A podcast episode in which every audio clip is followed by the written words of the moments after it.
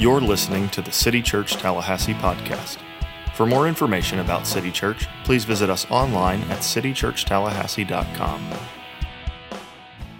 Merry Christmas in July.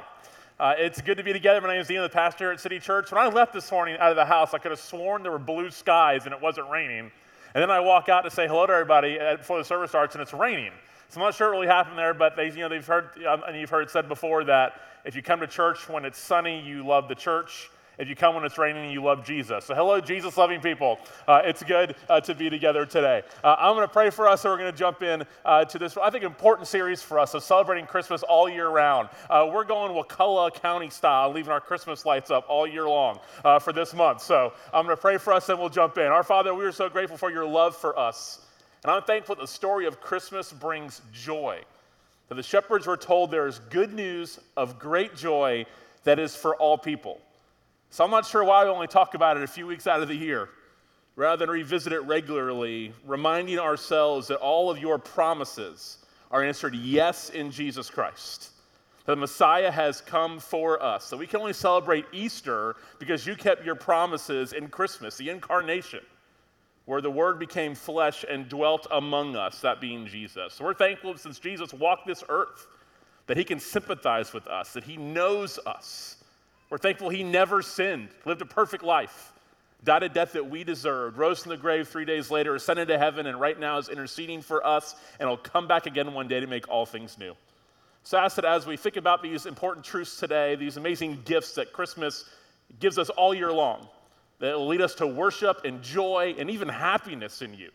We'll believe that true happiness is found in resting in the one who looks out for us, who loves us, and who came for us on this earth. So I speak through me this morning, be with all the churches in Tallahassee as they gather, be with friends and family as they're away traveling during the summer, our college students. We're thankful for the new students who have come to town to start FSU. We ask you to connect them to our church. We ask you to get the enemy out of this place and speak through me this morning. We ask this all in the name of Jesus. Amen. 2 Corinthians 9:15. Paul's talking about generosity. He's thanking the Corinthian church for being so generous, and then he says this to them at the end of that kind of encouragement. They're being generous towards the work of the church with their resources, with their money, with their finances. And then here's what he says He says, Thanks be to God for his indescribable gift. Now, this sermon today is not about money, but it's interesting that in thinking about that, he points them to how generous God has been with us. And he's talking about our salvation. And he calls our salvation an indescribable gift. Like what God has done for us, how He's forgiven us of our sins, how Jesus died for us. We can't even fully put words onto it to comprehend how amazing this gift is. He calls it indescribable. He doesn't even apologize for that. I mean, here's Paul, right under the inspiration of the Holy Spirit, the guy who knows every theological truth imaginable, and he can't even give us a word to fully make sense of it. Like, here's how good God has been to us. Ephesians 2, Paul writes this For you are saved by grace through faith. This is not from yourselves, it is God's gift. At Christmas time, often we talk about gifts. Gifts are a big theme. Giving is often pushed. Let's not think about what we receive, let's think about what we give. We talk to kids at Christmas time, not to be entitled, to be giving people. But when it comes to understanding what God has done for us, Rather than thinking about giving ourselves for a moment, we have to pause and say, wow, He has given us an incredible gift. Think of the biggest package with the biggest bow under the tree you could possibly imagine. This indescribable gift. This come out of the bedroom on Christmas morning, turn the corner, and your eyes get this big. This massive thing under the tree is the gift that God has given us in our salvation. And it's so huge and so large and so unfathomable that, yes, it is indescribable. It is God's gift. It's not from ourselves. It's not the kind of thing where your, your, your spouse can't wrap a gift very well. So you like wrap your own gift and put it under the tree. Anybody do that at Christmas time? Guilty? As in, I can't wrap. It is fully God's gift. He has purchased it for us, He has placed it in our lives under our figurative tree, and we must celebrate that all year round. So that's the big gift. That's the indescribable gift. It's our salvation. That's what Paul's referring to when he's talking to the Corinthian church about their generosity. He's saying, hey, the reason you're generous is because God has been so generous to us in this indescribable gift of our salvation. He's given us so much, so we're free now to live with open hands in our lives. But I want to talk this morning about what it is that Christmas here in July brings to us. Now, the easy answer is the big, huge present of our salvation. That is profound, it is indescribable, but there's more inside of that box. There's more little packages inside the massive gift of our salvation. That when Paul writes about it in Ephesians chapter 1, where we'll be this morning, what he wants it to produce in our lives is what it produces in his life, and that is joy. And at a time where there's perpetual victimhood, where cynicism seems to win the day and gain an audience, where many people just kind of just try to get through and survive the day. Joy can be easily a missing element, not just in our faith, but in humanity in general. And the solution is not to yell at someone to be more joyful. That doesn't really work. The solution here, I believe, is to help us understand this indescribable gift and all the small gifts that are inside the larger gift. See, Ephesians chapter 1, which is where we'll be this morning, is one long sentence in the original Greek. Those first 13 verses, really from 3 through 13, I should say 14, excuse me, is one long continuous sentence. In this chapter, Paul blesses the Father, and that's a very uh, Bible way of saying things, of worshiping God. We see, bless the Lord, bless his name. Blessed is the God of Abraham, Isaac, and Jacob. That's a normal terminology in the Bible. So Paul blesses the Father for his eternally planned and graciously executed redemption, one commentator says, on behalf of all his elect in his Son, sealed to them through the Holy Spirit. And the context here is Paul is opening his epistle with genuine praise and wonder at God's indescribable grace. That's where you'll see he begins. And we can say the subtext is that this praise of God teaches us these things and how we should overflow as a result with praise as well. Is that we live our lives basically saying, Thank you, God, for this indescribable gift. Like, what does it look like for us in more than words? It's understanding what all is inside that present. So, unlike a lot of texts where the benediction is the closing, here in Ephesians 1, Paul gives us a benediction, a blessing in the very beginning. And Ephesians chapter 1 is actually on the wall outside the barn doors of this room. Because I love people when they walk, I think they catch us at midnight, everybody's kind of flowing out, a big kind of crowd together. It's hard to actually sit there and read the whole thing. But even if you grab a glimpse of it on the way out, it's important to me when I was asked, I didn't have a lot to do with a lot of things in this building, I'm not very decoration savvy or anything along those lines. They said, if you're going to have a verse and put it on the screen, what would you want? Or on the wall, what would you want? I said, Ephesians chapter 1. So folks can give praise and worship to the God who has blessed us with these incredible gifts so undescribably. Here's what he says Blessed is the God and Father of our Lord Jesus Christ, who has blessed us with every spiritual blessing in the heavens. And how did he do it? It's all in Christ, not of ourselves. It's a gift, it's all Jesus. For he chose us in him. Now, as we read this, remember, it's a benediction, it's a blessing, it's a praise. For he chose us in him before the foundation of the world to be holy and blameless in love before him. He predestined us to be adopted as sons through Jesus Christ for himself, according to the good pleasure of his will, to the praise of his glorious grace that he lavished on us and the beloved one. So in Ephesians chapter 1, we're going to break it down a few sections at a time, starting in verses 3 and 4. We're going to look this morning at the different gifts that are inside the gift. The smaller gifts that are all massive, but the smaller gifts that make up that large, massive bow on top gift under the tree that is our salvation, the indescribable gift that Paul thanks God for on behalf of the Corinthians. And the first thing we see is verse 2, we're just going to work through it. That first gift is that we have God as Father in our salvation. He said, Blessed be God the Father, uh, our Father, for us. Think about that for a minute. Not an impersonal God, not a God who is distant, a God who is so close, he refers to himself as our Father and us as his children. Now, I always want to be sensitive to the reality that sometimes the word father makes people feel a little uneasy. Maybe a father who just never could get it together, or who maybe harmed you, or just wasn't loving, didn't represent what a father should be. God is not like that. God is our perfect heavenly father. Even if you have the best dad in the world, he does not hold a candle to God the Father, who is the perfect Father. What a gift it is that we don't just refer to him as God or Lord, but in doing so, we also can call him Father. See the gift that that is? That sinful people like us can know God relationally, like actually have a real intimacy relationally with what should be one of the greatest human relationships on earth a father and a child. That's imperfect in a fallen world. We have it though with our Heavenly Father who is our God. What a gift under the tree that our God allows us not just to call Him, but to know Him as Father. The second thing from verse 3 is we have every spiritual blessing. Every spiritual blessing. That means that God's not holding out on us when it comes to anything. Whatever you need, whatever I need to live this Christian life, He has blessed us with.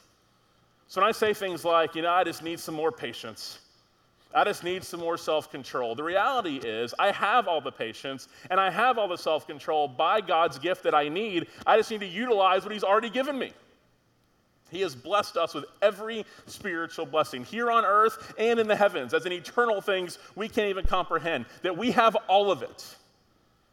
Our Father has given us every spiritual blessing. As a father, hopefully, one of your joys is trying to bless your kids in any way that you can. That looks different in different times and places and cultures. But that reality of your kids knowing that your, their father is there for them, that provides for them, that has their back, that has allowed them what they need to be able to be successful. Our Heavenly Father has given us everything we need in order to be spiritually successful. Why? Because Jesus stood in our place.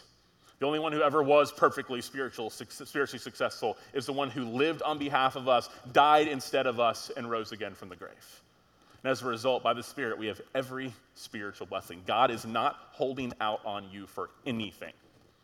Everything you need to live this life, He has granted us freely as a gift under that tree.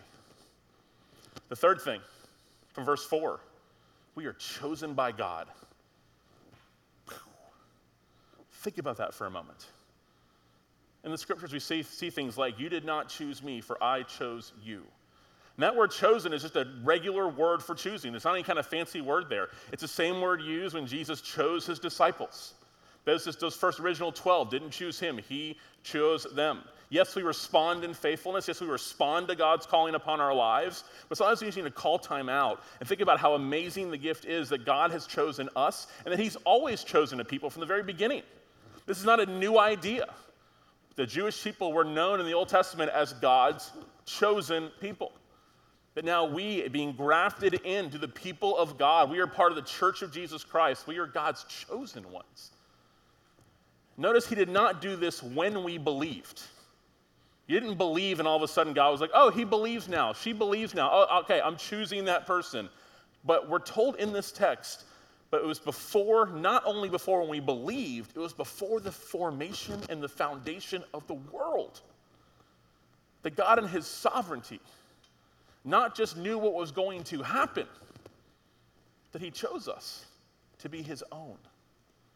How incredible that thought is. What a gift under the tree. Yes, our salvation's a big gift, but all these little gifts inside the big present, it just helps us to see and understand the lengths that God has gone to to make us His own. I hope this brings you joy when you hear these kind of things. The fourth thing is that we are now holy and blameless. Holy and blameless. God does not hold your past over your head because he doesn't see it. Of course, he knows it. He's God. He hasn't forgotten, but he's erased. He has done away with it. He has made you new. You're dead to who you used to be. You're alive to someone new, and that's the new creation that God has made you. So now He sees you as someone who is holy and blameless in His sight. And in the meantime, He's making you holy and blameless here on earth. It's both. Our justification declares us not guilty.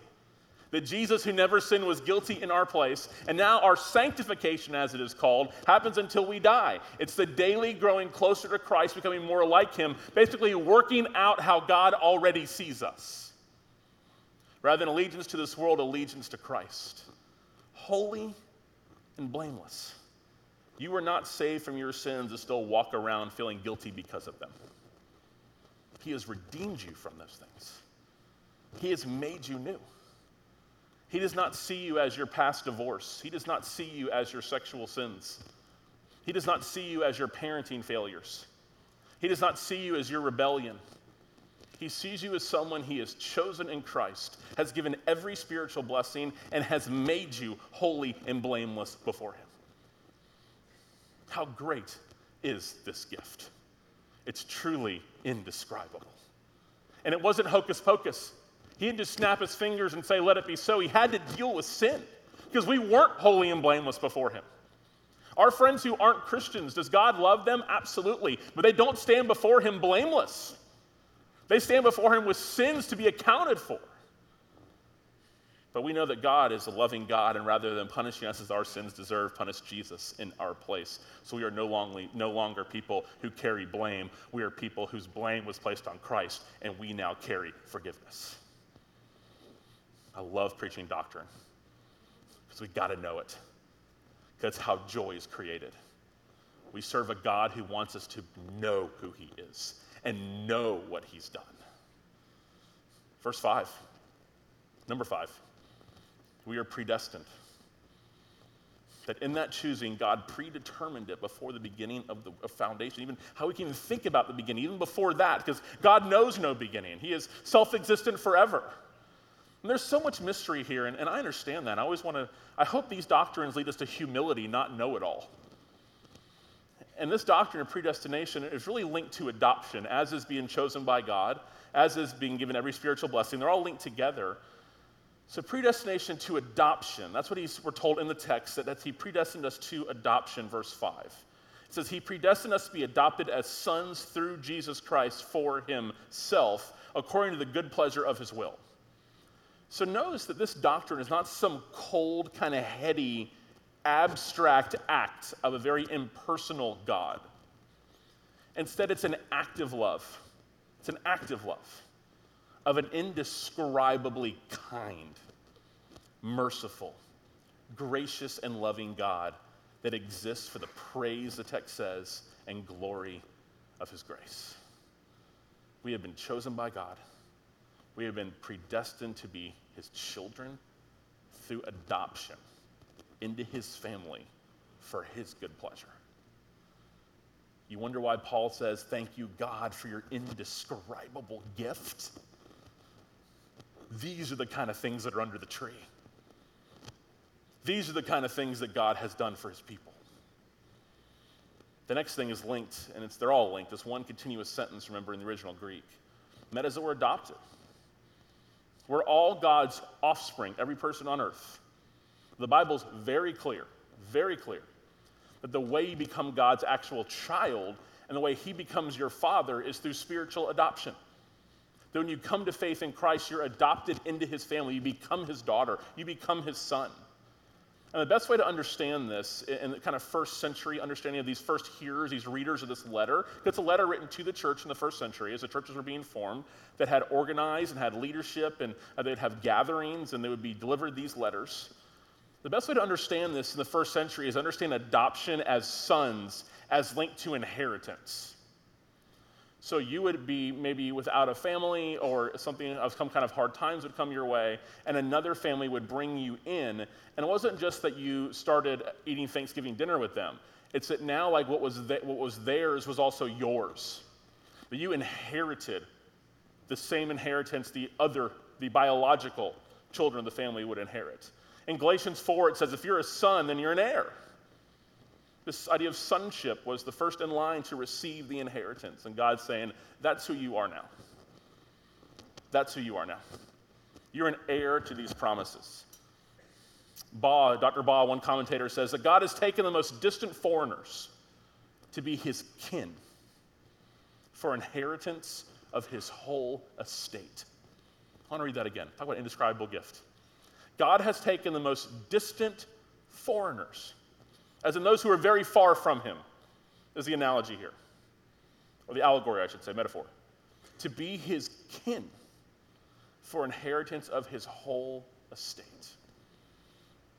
Think about being a slave. I know we can't fully comprehend that, obviously, or even come close to it, but in this Greco Roman world, and all of a sudden you've heard the gospel, you've given your life to Jesus Christ. Maybe you've even been set free. And you hear, as someone who this is your story, this is all you've ever known, that God hasn't just predestined you to be free, verse 5, but also to be an heir. Imagine that moment when that clicks in your head. Well, the reality is in the scriptures that all of us were slaves to sin, slaves to the darkness of this world. And what has God done? He's not only predestined us to be adopted, but He has given us all things. And one day we will be with Him and reign for all eternity. Number seven, we see in verse six grace lavished on us. When I read that, I wrote in my notes Christmas indeed. Christmas indeed. This amazing gift, and it's not of ourselves. If it was of ourselves at all, then the grace wouldn't be lavished on us. There'd be a little side inclusion, God kind of helping us out a little bit, kind of being our co pilot, as the bumper sticker says, God's my co pilot kind of thing. It's like, no, God's not your co pilot. He's driving the car and you're dead in the back, okay? Apart from Christ. And that should actually bring us joy because it's not up to us. Where so many things in our lives bring pressure upon us provide, perform, measure up, graduate. There is no pressure on us when it comes to our relationship with God because He has given us an indescribable gift. Maybe that reality should take it to the other things in our lives where we feel so much pressure and say, yes, this is important and I have a responsibility God's given me, but it's not ultimate. So we see this as Ephesians 1 as one of the really the biggest explosions, declarations, like fireworks shows of praise in the entire Bible. It's why the angels came before the shepherds and said, I bring you great news of great joy that's going to be for all people. It's why we sing songs like Joy to the World, the Lord has come. It's also one of the most theological chapters in all the Bible. And what we should take away from that is that worship of God, as in our praise of Him, is always connected with theology. We don't worship an unknown God. We'll see in Acts 17, we get back in Acts next month. We do not serve an unknown God, a God who wants us to know who He is. Is our knowledge limited? Of course it is. We're humans. But He has given us in the scriptures what He wants us to know about Himself. And that this theology and these doctrines should not just lead us to discussions and debates, even though those can be healthy and those can help shape you. They shouldn't lead us to merely just reading books, even though it's very helpful for your Christian faith It should lead us to praise. To Jesus, here's my life. Lead us to worship of Him. Verse 7, the next section of one continual sentence. In Him. Now, remind us over and over again it's in Christ, He's the giver. We have redemption through His blood, the forgiveness of our trespasses according to the riches of His grace, that He richly poured out on us with all wisdom and understanding. He made known to us the mystery of his will according to his good pleasure that he purposed in Christ as a plan for the right time to bring everything together in Christ, both things in heaven and things on earth in him. That he really is bringing all things together. Number eight, verse seven, we see redemption. That in that big gift with a bow on top under the tree. In that big gift are the other gifts that make up the indescribable gift, and one of those is the gift of redemption. Redemption means a secure release by payment. So we have been released from the imprisonment and punishment of sin by the ransom payment of Christ's death that secured for us our redemption. We can see the gospel as paying a ransom note, the good news of Jesus Christ. Secure release by a payment. And that redemption brings about number nine forgiveness. That God actually really has forgiven us of our sins. He has truly declared us to be forgiven. It's like when you're a little kid and you and your brother get in a fight and your parents make you go hug it out and you're like, I'm sorry. Say, I forgive you. I forgive you. It's not some kind of begrudging thing. We see in the scriptures this was actually done for his good pleasure. That he takes joy in the fact that he can forgive his people, that he can provide what only he can provide. We can't forgive ourselves of our sins. Now, I do think there's something be said about forgiving ourselves in terms of the practical things of life, sort of moving on and, and not staying in our sins. But in terms of our position with God, we can't undo the fact that we've sinned against Him. He must do something about it if we're to have any hope. And what has He done? He has pronounced us forgiven. And that that forgiveness should drive us to be people who also are quick to forgive. Why? Because we know the size of the indescribable gift under the tree and how much God has forgiven us. And he lets us know the great lengths he went to to do so. We see the word blood in here. Without the shedding of blood, there is no forgiveness of sins. Jesus' blood was shed, that ultimate death sentence, so that we could be forgiven. Now, prior to this time, there was a sacrificial system where you would bring your lamb or your goat or your sheep to be inspected by the priest one day a year called the Day of Atonement, you would offer that sacrifice, and the blood of that goat or sheep would be spilled on behalf of you. It was called giving atonement for your sins, which is kind of lending some forgiveness for a little while until you had to go through the same system again a year from now. Some people, because of their financial means, weren't able, even able to participate in the process.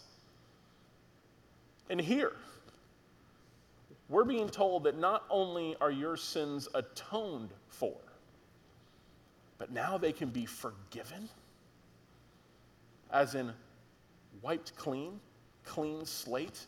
We're reconciled now.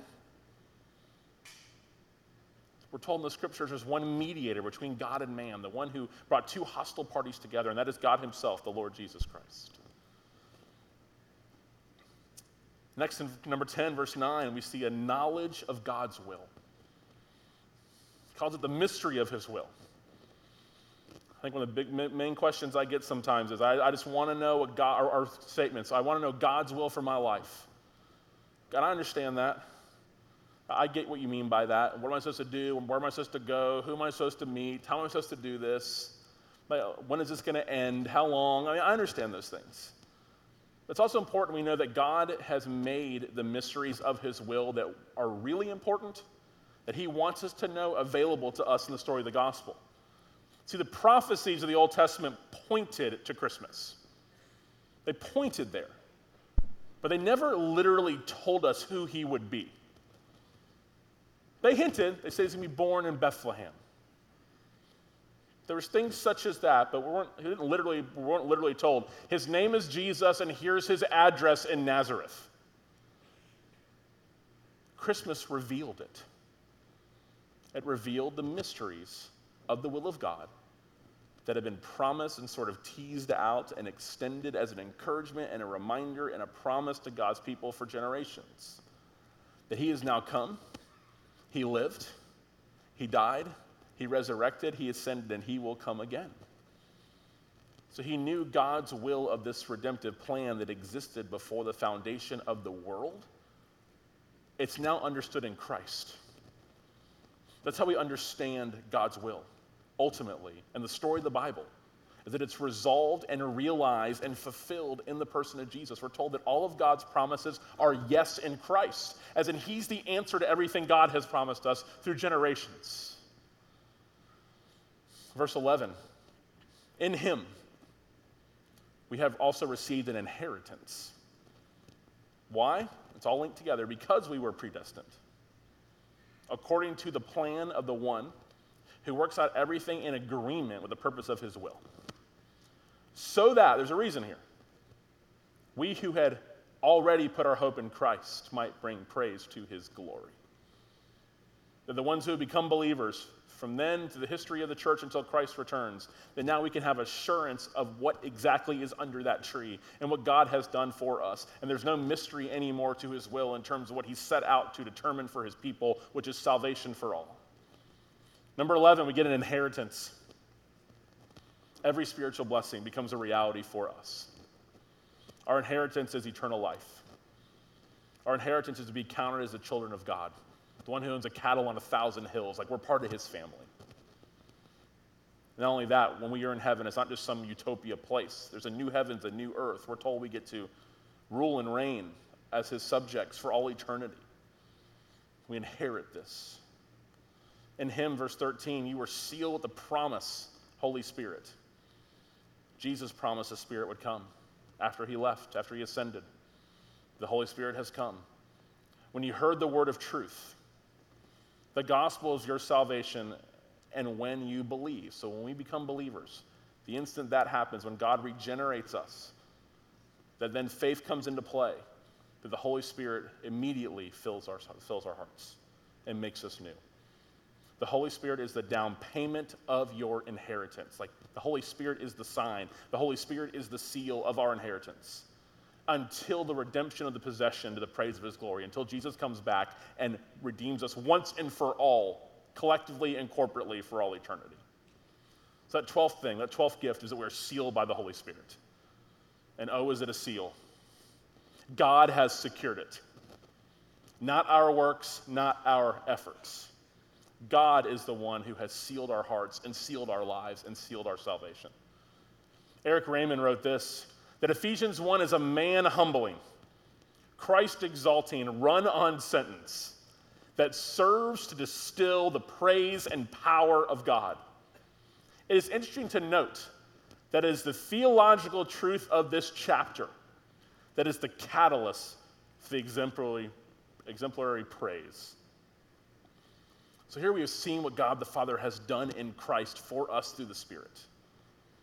This indescribable gift that Paul lays out in detail for what has been accomplished for us in the story.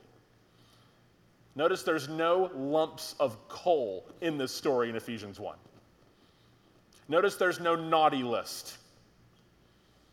That God is the one who has done all the work. It is a gift so that nobody can boast.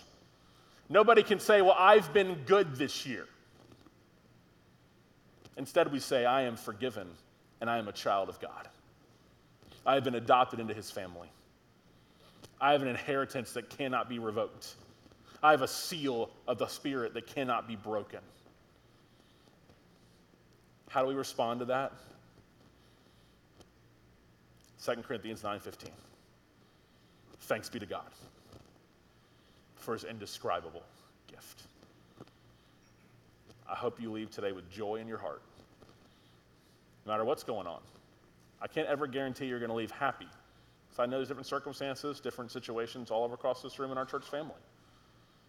Don't feel guilty or shameful about your happiness meter. But joy. Joy.